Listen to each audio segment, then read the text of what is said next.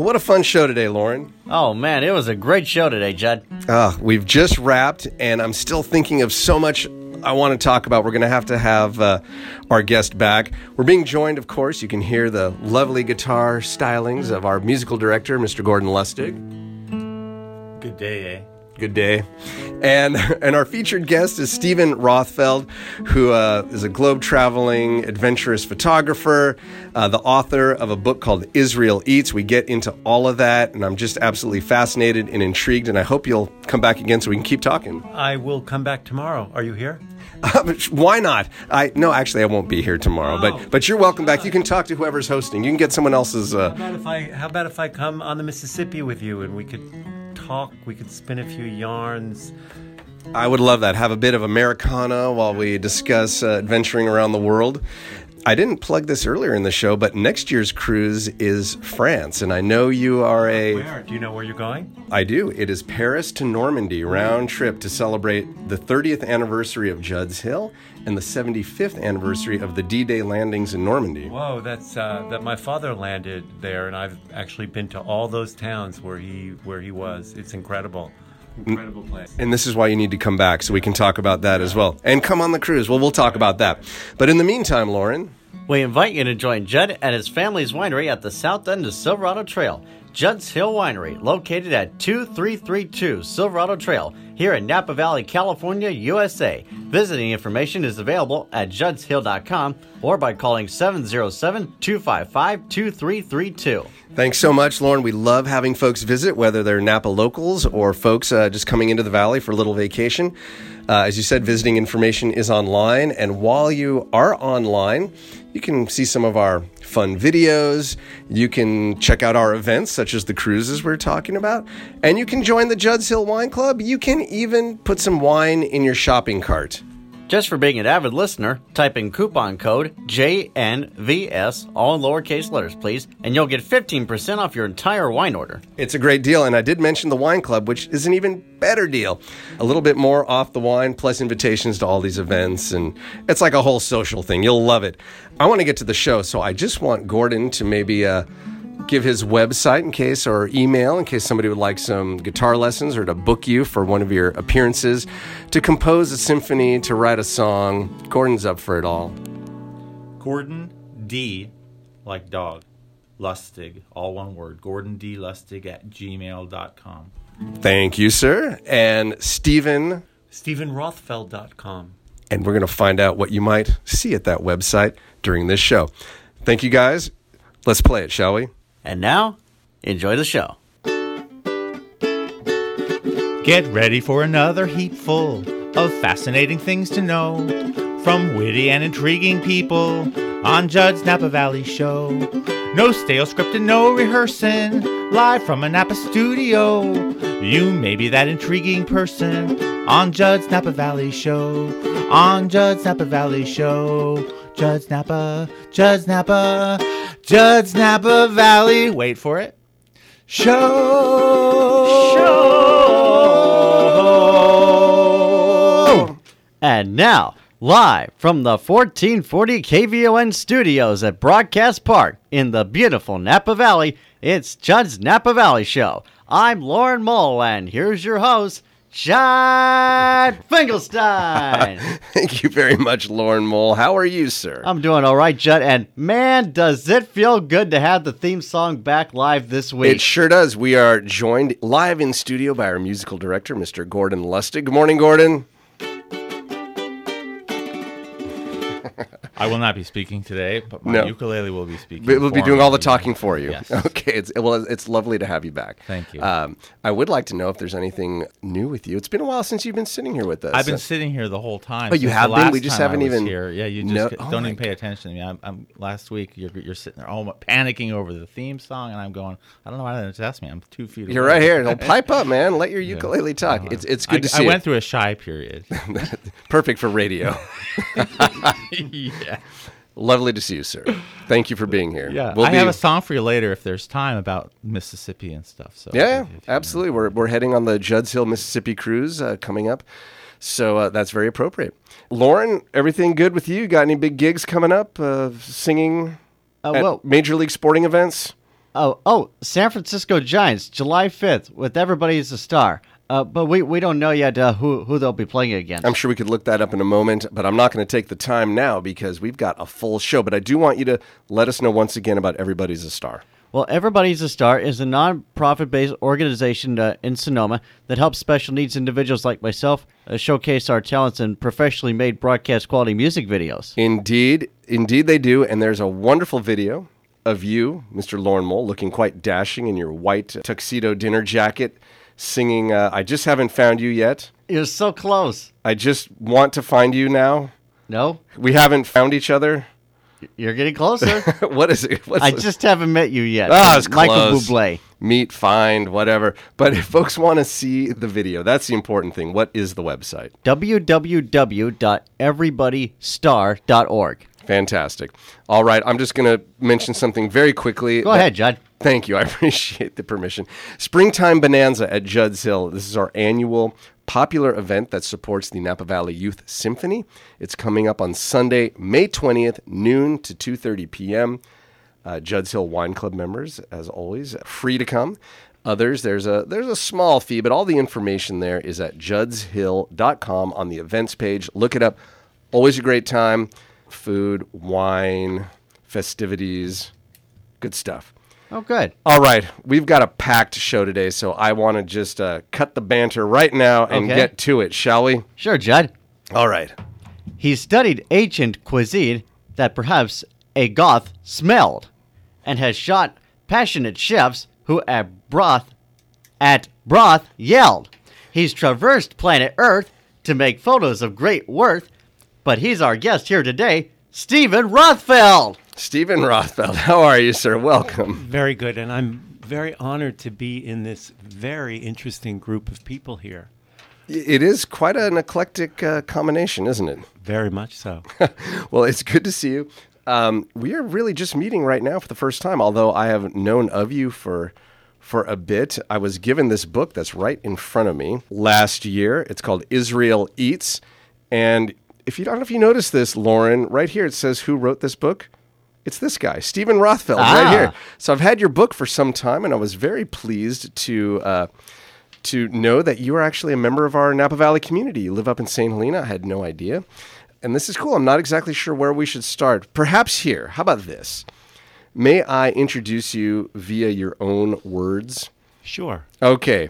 Because May, uh, I, may I have a preview first, though? you can look. It's from you. It's from. It's on your website. Okay, If you right. go to stephenrothfeld.com and look about, you have this little blurb that you've written Ah, about okay. yourself. May May I? Sure, Do you mind? course. I think this is a good. I don't do this to all the guests, but I really liked the way this sounded. Oh, thank you. So this is you speaking about you. I am addicted to the rush I feel when I turn a corner and stumble upon the unexpected. Is it a cloud hovering above an unfamiliar landscape? The blue eyes of a stranger? A stack of blood red pomegranates? The elegant swirl of wine in a glass? Or an outlandish dessert that hint at a mysterious otherworldliness that nourishes my hungry spirit? Ooh, that's that's poetic. It evokes images. It talks to your love of travel and capturing. And this kind of that's your main gig, right? You travel the world and photograph, and you have books of your photography from around the world. Yes, and- yes. When I was young, I I uh, I was 20 years old and I left school. I I was a student at UC Berkeley and I was sick of reading about the world in all the novels that I was assigned, and so I decided that I had to see the world. So I went home and I announced to my parents that I was leaving school to travel. And my father, he hit the roof. He said, "You'll never go back. You'll ruin your life." And my mother said, "Jerry, let him go." So I took off. I had a one-way ticket, and um, and I traveled, and and I realized that that is what I had to do in my life. I had to spend my life in in strange places, out of my comfort zone. That's when I'm happiest. That's interesting. I have been thinking about that about that exact you know philosophy. Do I want to get out of my comfort zone? I find that sometimes as much as I desire to see the world, learn about the cultures, immerse myself, there's a part of me that's scared to do it. and, and I have traveled, thankfully. I've gotten out of the comfort zone, and and I that, we just got back from Mexico City, and there was a bit of that. You know, ooh, that's a weird looking dish. Should I even eat that?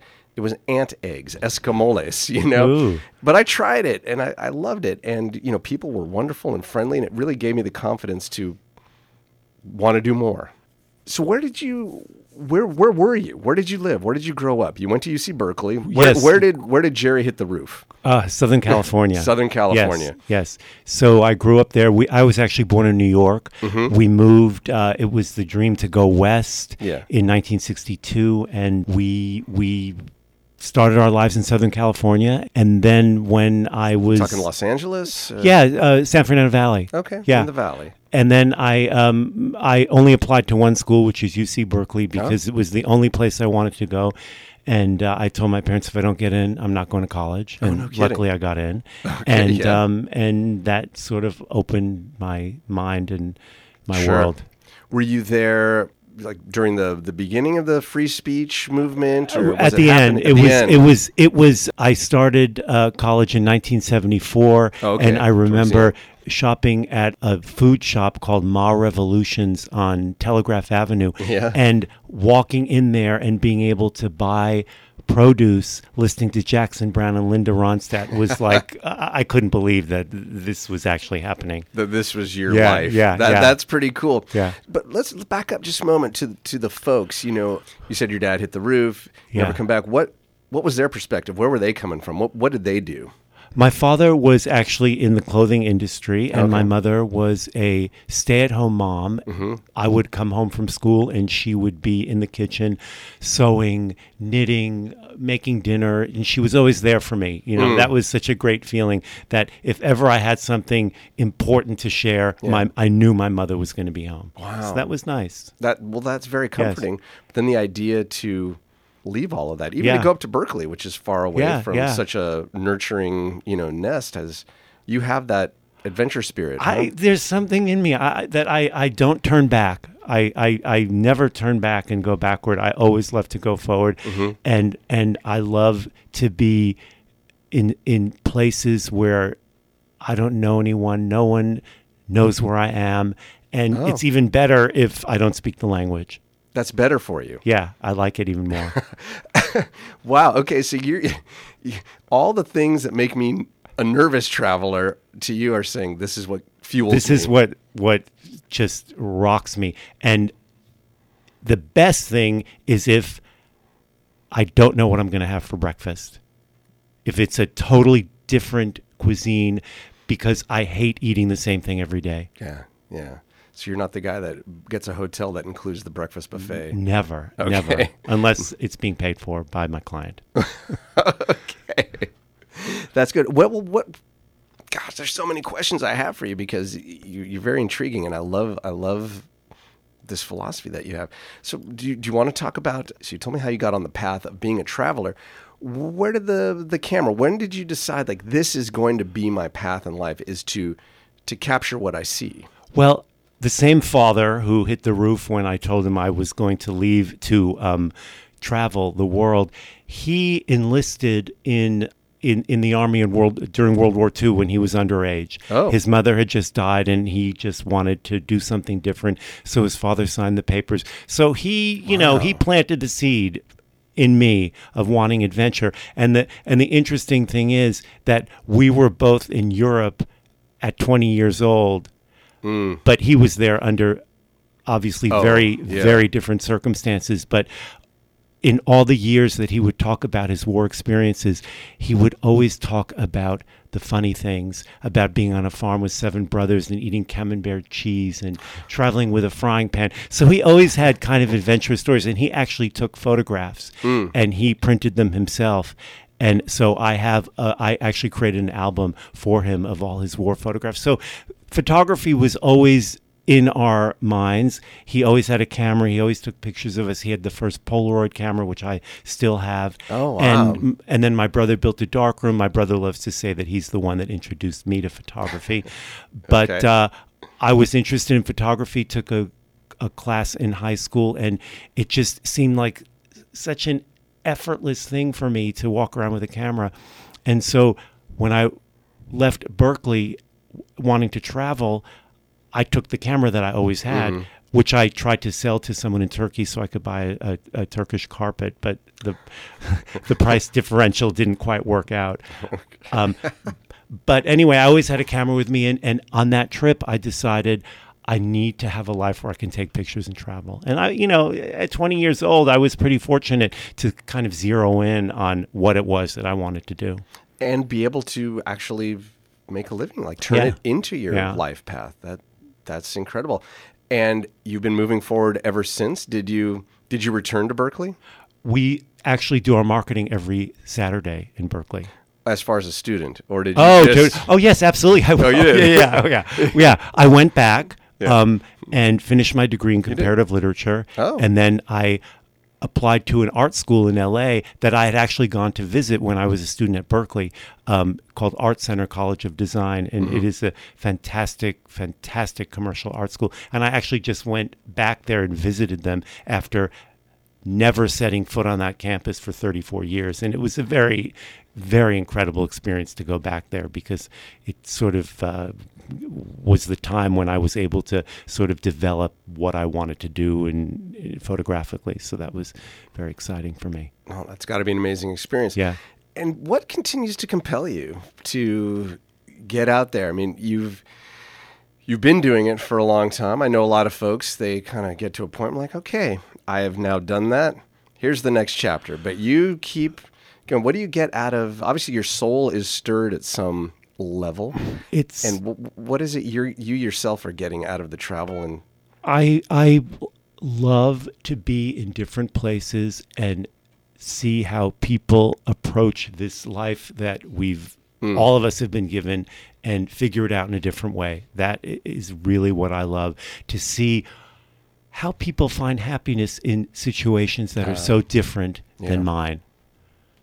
That's that's got to be very uplifting. It's it it's fantastic. and that's what you are, I would imagine, are hoping to capture through your photography as well. Well, you know, I think that uh, the kind of work that I do, I feel that it's sort of visual anthropology because I'm kind, I, I, I kind of want to sort of observe and study just the reality of my subject of a person. I want you to be able to look at one of my photographs and and get a feeling for being there. If if, if I've achieved that, I feel that you know maybe I've had some kind of success. You want to talk about some of the places you've visited that have particularly affected you, or Well, I just took my family on a trip to Vietnam, and um, I, I've, I've been exploring Southeast Asia. I've been to most of the countries there, and there is such a, a, a beauty in the people that I love, and of course the food is is incredible, mm-hmm. and it's different. And I, I felt about Vietnam, I felt really uncomfortable about going there, being an American, and what what the conflict was that our country was involved with, and so I really wanted to get into that discomfort of feeling that. And of Wow. course, my family was not too happy about it because they love a beach vacation in Mexico. they're probably not looking for the discomfort factor. No, right? no, no. and, and, but they were they loved it. They they were very very moved by the experience. Well, it's got to be. It has to be life changing on It- some uh, level. always, always. And how do you, since you say you like to go places where you don't speak the language, what is your form of communication? You've got to get through the day somehow. Food. Okay. Food is one. And how does but that I work? Mm-hmm. actually do speak French.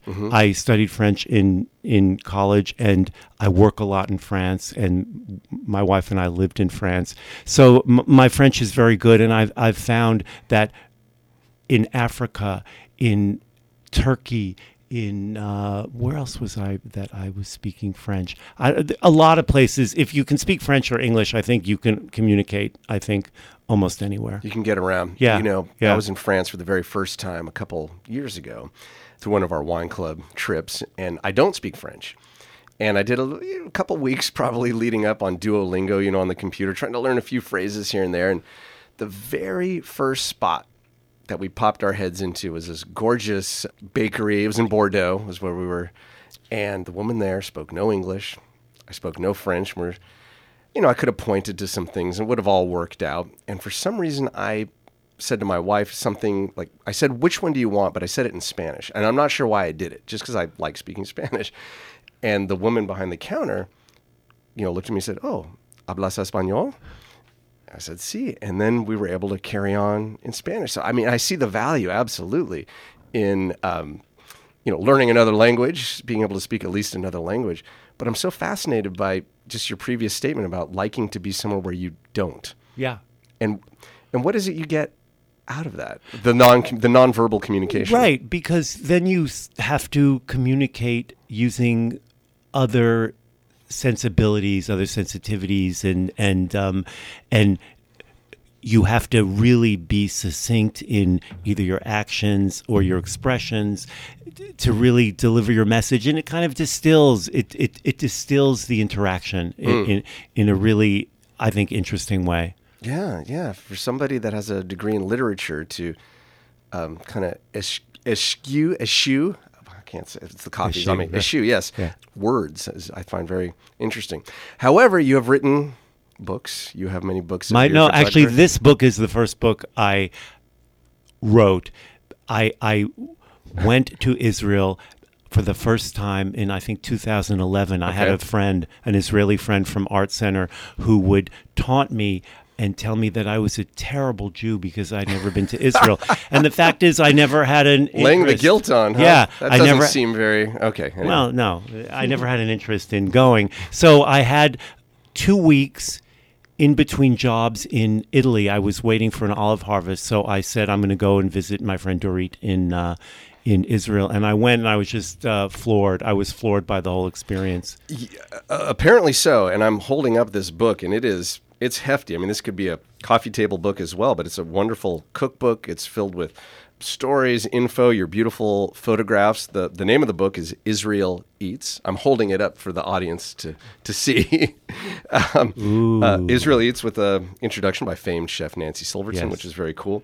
And i love that you you talk about the people and and you show the people that you've met along the way and you get their stories how they're involved in the food of israel and it really helps make a connection. And uh, I, I was given this book as a gift so i mean i'd love for you to autograph it before we go. You you can sign under the inscription of the person who uh, who gave it to me so it's, it'll be doubly autographed. Oh, you can see there's already an inscription there.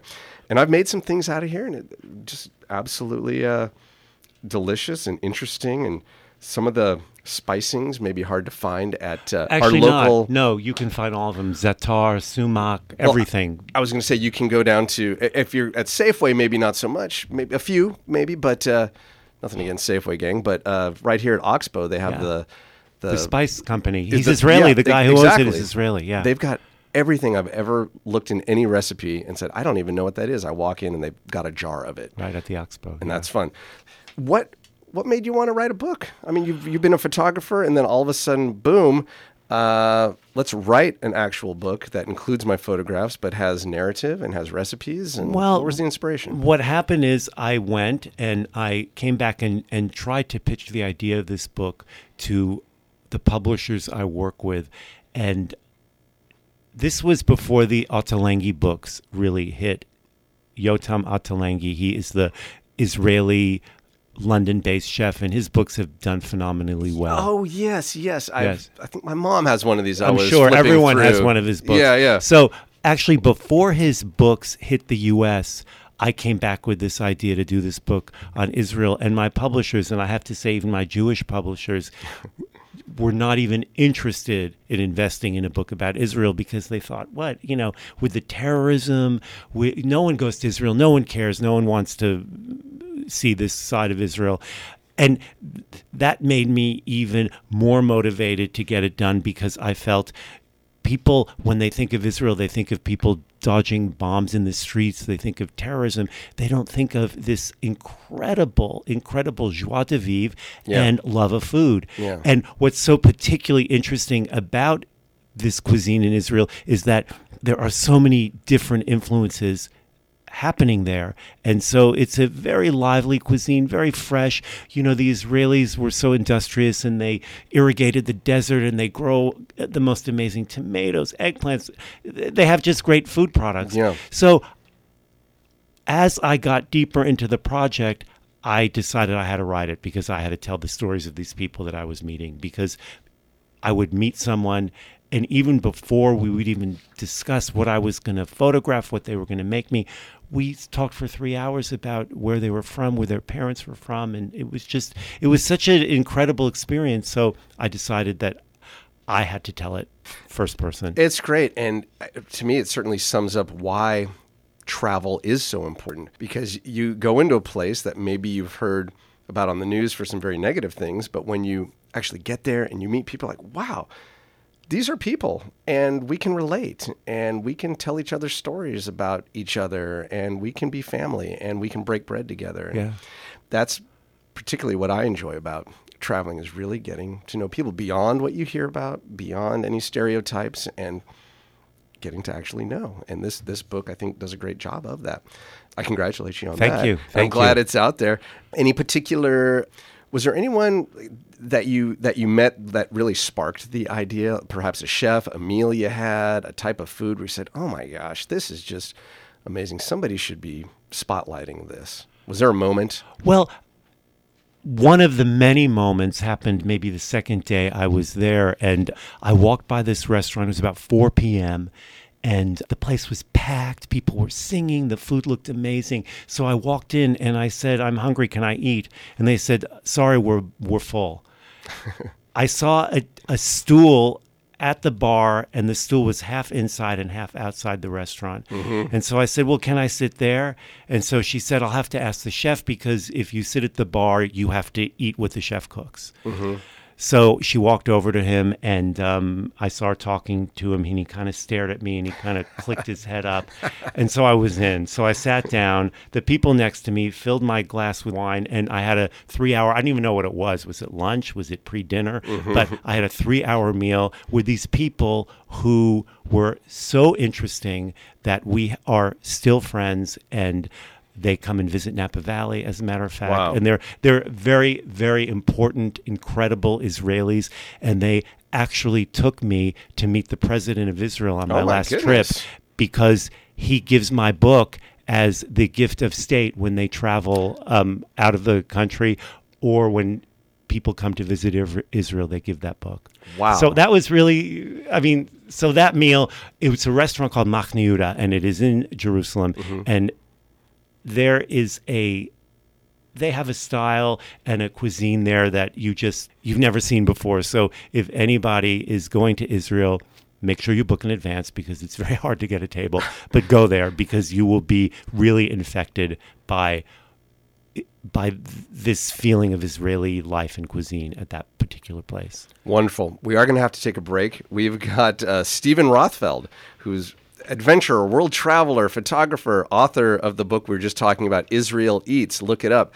But we're going to talk more. We're going to talk about how you're a TV star now and how folks here in Napa Valley can uh, have a chance to see what you're up to at our beloved Cameo Cinema in St. Helena coming up. You're listening to Judd's Napa Valley Show. We'll be right back after these messages.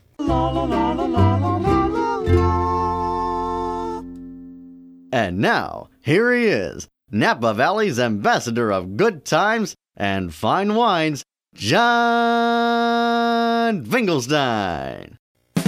Judd's Napa Valley Show. Judd's Napa Valley Show. Judd's Napa Valley Show. Judd's Napa Valley Show.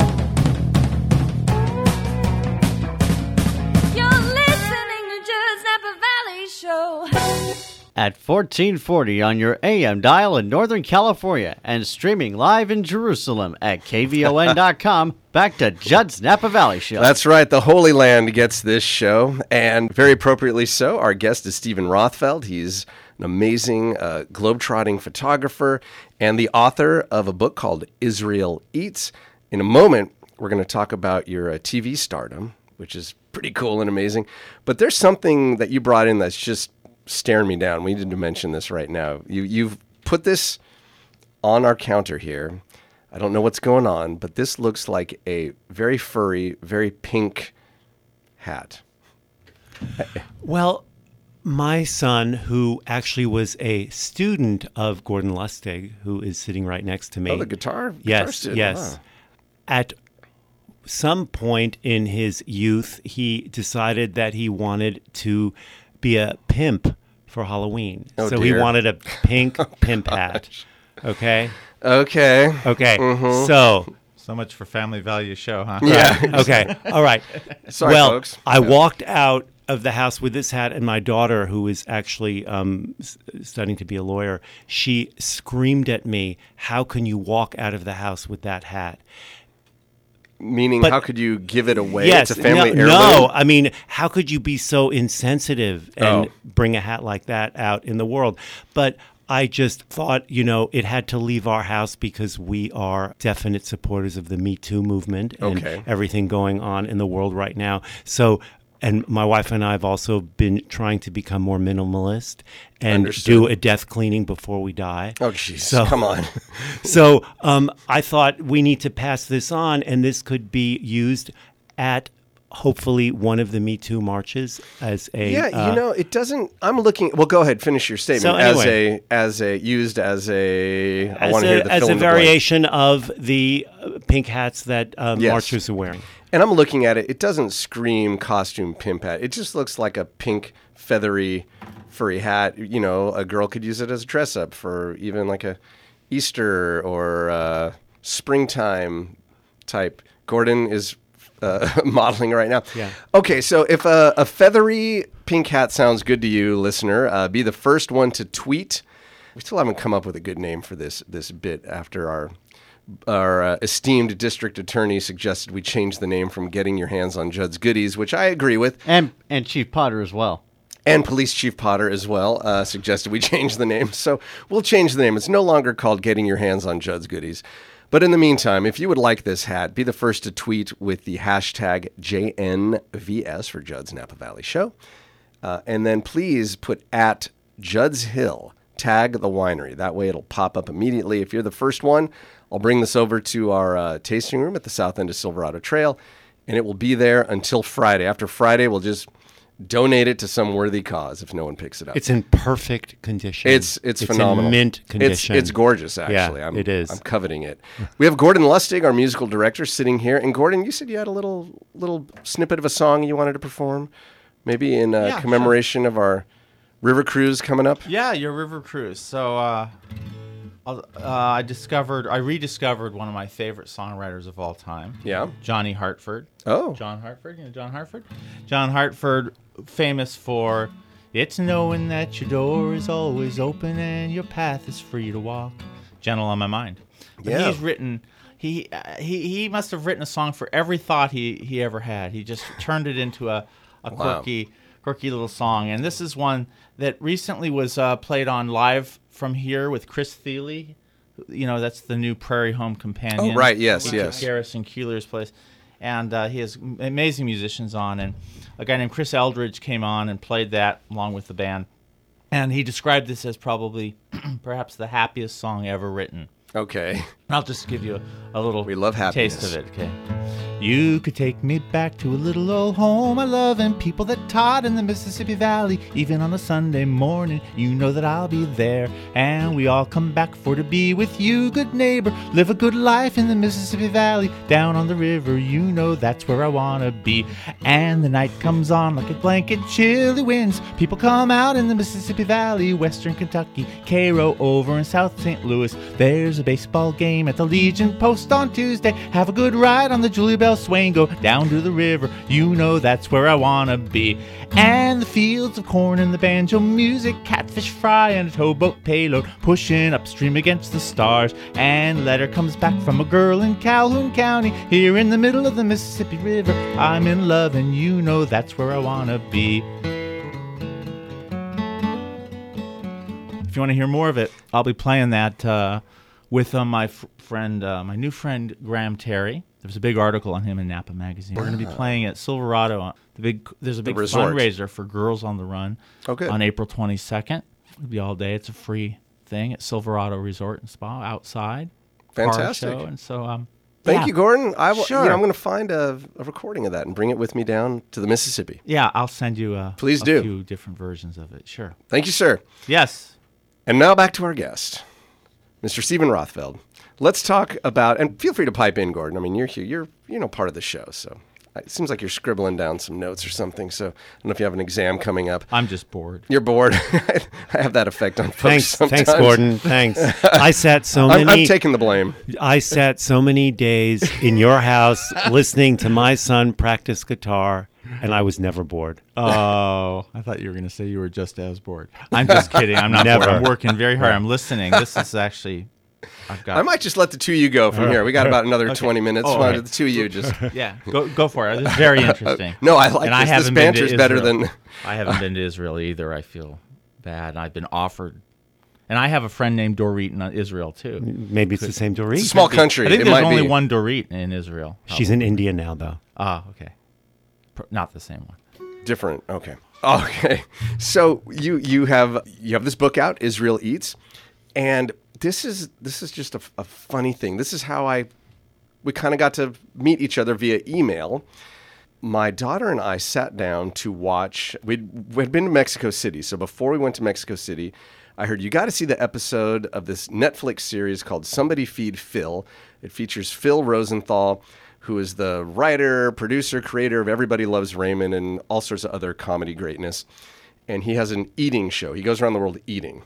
So I saw he has a Mexico City uh, episode, and we watched it, and my kids loved it, and they said, "Oh, we want to try, you know, cow udder tacos." Even though Phil didn't seem to enjoy that, but they were intrigued by this. They loved the show. They wanted to see another episode. We watched the Tel Aviv episode, and on this episode, at one segment, Phil sits down with none other than you. Mm-hmm. You. You're right there. Yes. You're there. Steven Rothfeld. And we enjoy the episode. It's fun to see you guys talking about uh, Israel and Israeli cuisine. And within hours, I receive an email from a man I've never met before, Steven Rothfeld. This guy right here saying, Hey, I was just on this show. I live in St. Helena, but I was on this show, uh, Somebody Feed Phil, talking about Israeli cuisine, and we're bringing the show to St. Helena. Uh, I heard I should reach out. Maybe we could do something. And I was just amazed. Like, just hours later, the universe, you know, brought us all together. So that was very, very cool. I was excited to hear from you, excited to know that you're bringing it to St. Helena. So let's talk about how you got on the show Somebody Feed Phil and what's happening in St. Helena. So, my friend Nancy Silverton, who is one of the most incredible uh, food tasters I've ever met in my life, I worked with her on three of her books Breads from La Brea Bakery, Pastries from La Brea Bakery, and the Campanile Cookbook. And she came with me to Israel on one of my trips, I asked her if she would write the introduction, and she agreed to come. And she created about a dozen recipes inspired by by our journey. She has known Phil for a long time, and she gave him my book when he told her that he was going to do an episode on on uh, Israel.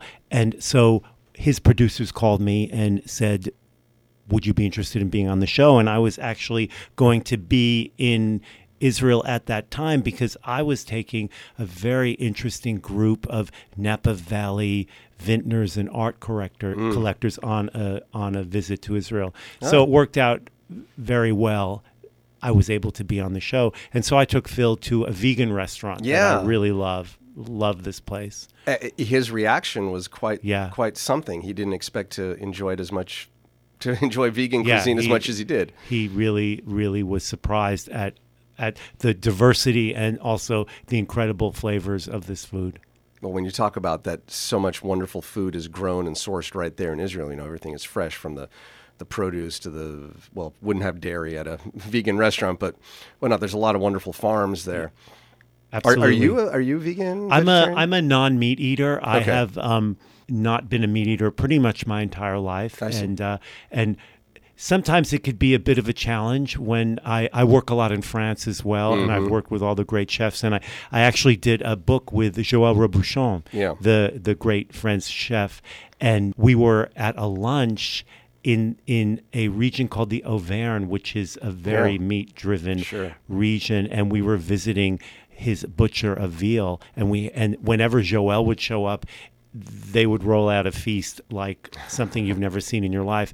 And I was sitting next to the butcher, and when they served the veal dish, and I said, I don't eat it, I'm a non meat eater, he literally choked Oh my goodness! in the conversation. you had to apply the Heimlich right there. Oh well, oh, yeah. and and and then the other funny story about Joel was that when I would go to dinner at his restaurant Jamin, and this was an incredible restaurant, they had f- about forty people in the kitchen for thirty-seven diners, and it was it took six months to get a reservation. I mean, it was like crazy, and and anyway, um, he would cook for me, and one day we were at a dinner in the restaurant and they come with the plates with the cloches on the plates and then all the chefs uh, all the servers remove them at the same time. Right. and on my plate was a huge raw pig's ear. A raw pig's ear. raw pig's ear on my plate. And um, it created a sensation in the dining room. Everyone wanted a taste. Just kidding The stunned that was silence. that was a joke I, I am it was a joke it was a joke stunned. I didn't know what to think because i that could very well be. you um, know judd i feel like i've really surprised you twice You so far th- yeah, this is fun for me. pink hat, Love it. pig's ear. Why not? They somehow there's a connection. I was curious how you found yourselves in a vegan restaurant in was it in Tel Aviv the restaurant? Yes. Yeah, that's what I thought. Is this a place you had been before? You Yes. knew them? Yes. Or, I okay. had. I've been there many times, and I. I met the the owner Harel Zakaim. He's actually his his family uh, is Iranian. I went into the place and loved it. Loved the food. They have a huge display of, of vegetables inside the restaurant, and you know the restaurants in Tel Aviv are very welcoming and uh, and uh, full of life. And the food was so incredible. So when I went and met with him, of course we we sat and talked for three hours before we even began be, began our work, and I just uh, I loved everything that he was doing, and I loved everything I tasted. So F- Phil really really enjoyed it. He was intrigued by the idea of a vegan restaurant. It wasn't a hard sell to the producers of the segment. Like I- we're going to go no, to a vegan. No, it was either taking them to a goat cheese farm Mm-hmm. where these very, very earthy, unusual people make exquisite cheese and cook you lunch, and it's a fantastic experience. But they opted for the Tel Aviv vegan place. It's a great segment.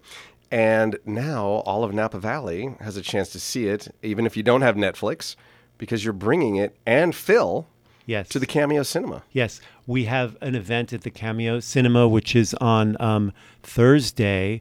I do believe it's sold out. Oh, And we are also doing something at the Oshman Family Center in Palo Alto, and that's on Wednesday.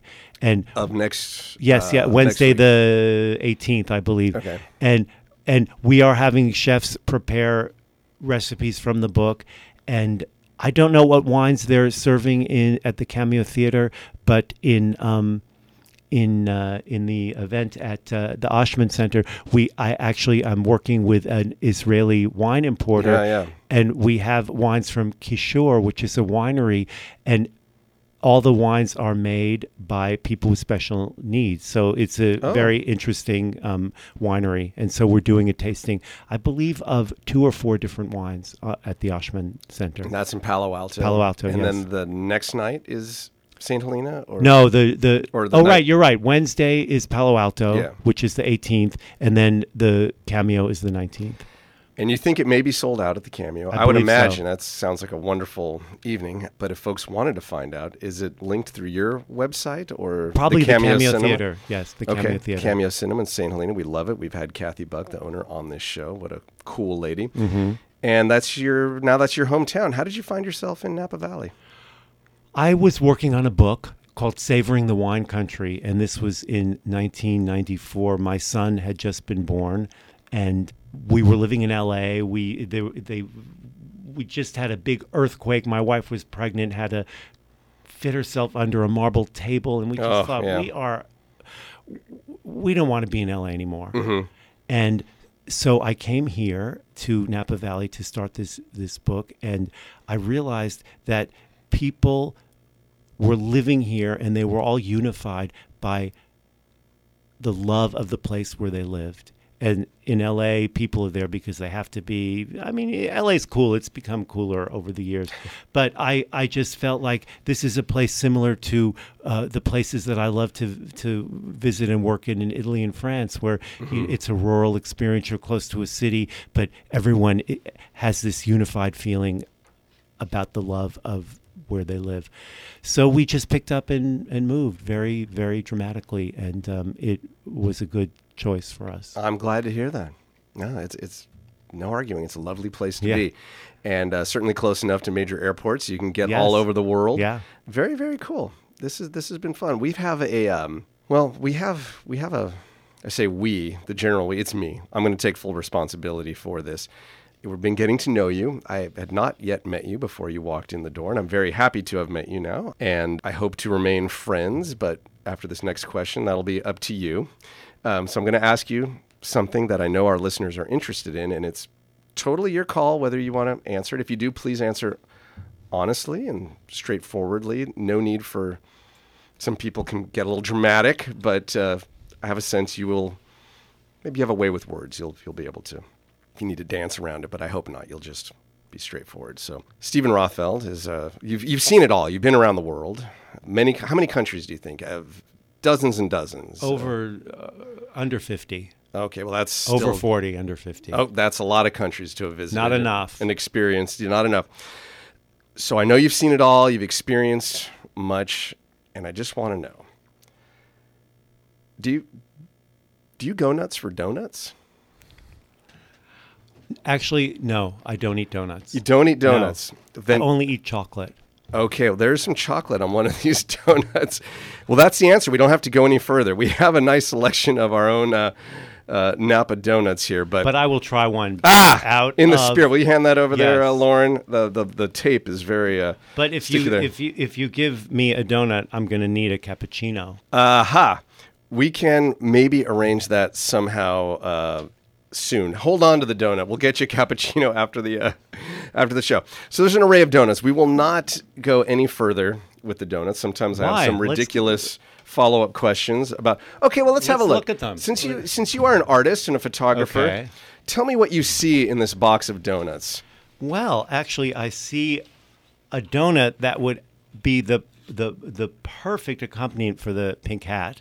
Yes. Would you like to describe in your words? The uh, the donut is, of course, the traditional donut shape, but it is smeared with a very beautiful, I would say, fuchsia pink frosting, and then sprinkled on top are monochromatic pink sprinkles, which means that they blend in with the pink smear and yellow and white. And I'm holding it in my hand, and my fingers are sort of merging into this donut. It's like it's so soft, and there's a there's a nice kind of greasiness that's uh, covering my fingers that uh, that I really Lauren, give me a tissue. really will you? like. No, it's okay. Okay, it's I like- So I see that one, and then I see a chocolate one, and I see something that looks super ugly, but probably so good. I don't know what they call it. That a- I like call a it the nub. Yeah, it looks It's a ama- glazed actually, nub. It looks incredible. Well, you are It welcome to. good. And then there's something else, and this looks probably I don't know. This looks equally. These look. If I were a donut lover, I would probably be eating these right now. Okay, you, you do not have to eat them, but I loved hearing your description. Thank you for answering honestly And they and, come with a nice paper, crinkling paper. See, Yeah. wrapped in paper. Can It's nice. you hear that? And now it's time to play everyone's favorite party game here on Judd's Napa Valley Show. This is Mad Libs. That's right. It's the fill in the blank word game that I'm sure you're familiar with. Mad Libs, are you not, We Steven? we we love playing this game. Okay, great. So you know what to do. So uh, let's just get to it, shall we? Okay. I would like you to give me a noun. Dogwood tree. Dogwood tree. Okay. Dogwood tree. How about an adjective? Dilapidated. Dilapidated. All right. Another adjective? Eerie. Eerie. Okay. Kind of creepy, eerie. A plural noun? More than one thing? You know, in in the springtime, I my back itches a lot, so I'm going to say back scratchers. Okay. I'm starting to feel a little bit of the seasonal allergies as well. Back scratcher. Z. All right. A noun, singular. Since I'm not wearing it, I'll say wedding ring. Wedding ring. Okay. An adjective? Melancholy. Melanch. Oh no! I'm sorry that came so quickly to you to say that out loud. okay. Is this the state of this show? I'm sorry. No. How about a plural noun? Truffles. Ooh, yum. Okay, I like that. We're back on track. A singular noun? Um, pink hat. Pink hat. We know that. An adjective? Steamy. Ooh. Can't wait to see where this is going. And finally, another adjective. Overripe. Over ripe. Okay, here's what happened. Steven Rothfeld, earlier today, I was on your website, stevenrothfeld.com, and I copied down actually the blurb that you wrote about yourself that we read at the top of the show, but you have now just rewritten it via this Mad Libs game. are, are you ready? Um, I'm, I have to be. Think you can handle this? Okay, here we go. this is you now speaking about you in Mad Lib form. I am addicted to the rush I feel when I turn a corner and stumble upon the unexpected. Hey, you know, mm-hmm. there we go. Right. Is it a dogwood tree hovering above a dilapidated landscape? the eerie back scratchers of a wedding ring? That is just so bizarre. I don't even know what to make of that image. A stack of melancholy truffles. You might have come across in Yeah. Italy some mel- melancholy truffles, yeah? Is it the elegant swirl of wine in a pink hat? that I like, especially looking at this uh, hat in front of me. Ooh, or a steamy dessert. That kind of sounds good, actually. A nice warm something. This almost makes too much sense. You're making me hungry. You're not. You're not making me laugh. Or a steamy dessert that hint at a mysterious otherworldliness that nourishes my overripe spirit. that's that's pretty good. Gordon, what do you think about? Do you have something here? Should we stretch and save it for podcast content, or are you ready to uh, fly? I could I could give you you know a work in progress. Okay. Well, ladies and gentlemen, this is one of my favorite moments of Judd's Napa Valley show. It doesn't happen all that often, but when it does, pure magic. This is when Gordon Lustig sits in and writes a song about the show that we just did. And I have an epiphany. What I had that? an epiphany sitting here because I didn't do so well in high school and stuff. I just couldn't pay attention. But if I had to write a song for every subject that I was in, if they said after the class today you need to write a song about what you learned, I would have got all A's. So I was not bored. I was joking. Um, And my joke went over about as well as your joke did. So I think we're. I was just stunned. I, I didn't know what to think. I'm my apologies, but okay, Gordon. So I was taking notes about you. It was very interesting, and and here's all I could I could come up with because it was.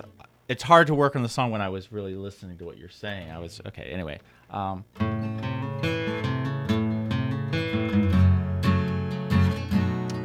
when he thinks back on his young days attending Berkeley,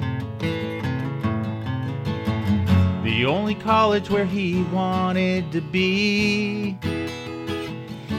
Uh, let's see, where's it go? Um,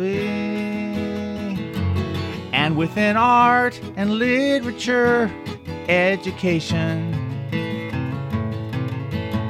He knew he had a lot of world to see. Steven Rothfeld could give you the bright colors, love of life like his mother. His photos are like no others. You'll feel like you're right there. He always takes his camera when nobody speaks his language. Does that cause anxiety? Oh no, contraire. or I think it's just au contraire, oh, right? Au oh, contraire. Okay, so that we don't speak a- that language. Yeah. No, I don't speak that language. So anyway, you know, a little little uh, Paul Simon. Very nice, man. I, I loved it. Gordon Lustig. Thank you. Thank you for joining us today. My pleasure. Can I can I own the rights to that? Sure. Okay. You heard it. Oh, there it There you is. go. Of course, it's all There it is, legal. right there. Steven Rothfeld, really a pleasure to meet you in person, having known your book, Israel Eats, for some time, and knowing about your photographic adventures around the world. It's really a pleasure to sit down and uh, get to know you a little better. Thanks for joining us. Thank you for having me. I would come back whenever you have to fill some time. Let's let's talk, because that may happen sooner Oh, rather good. than I thought later. that was my job. Well, Gordon and I could do it together. All right. Judd, have a wonderful cruise next week. This is Lauren Mole speaking for Judd's Napa Valley Show, a Gillamar production. Judd's Napa Valley Show.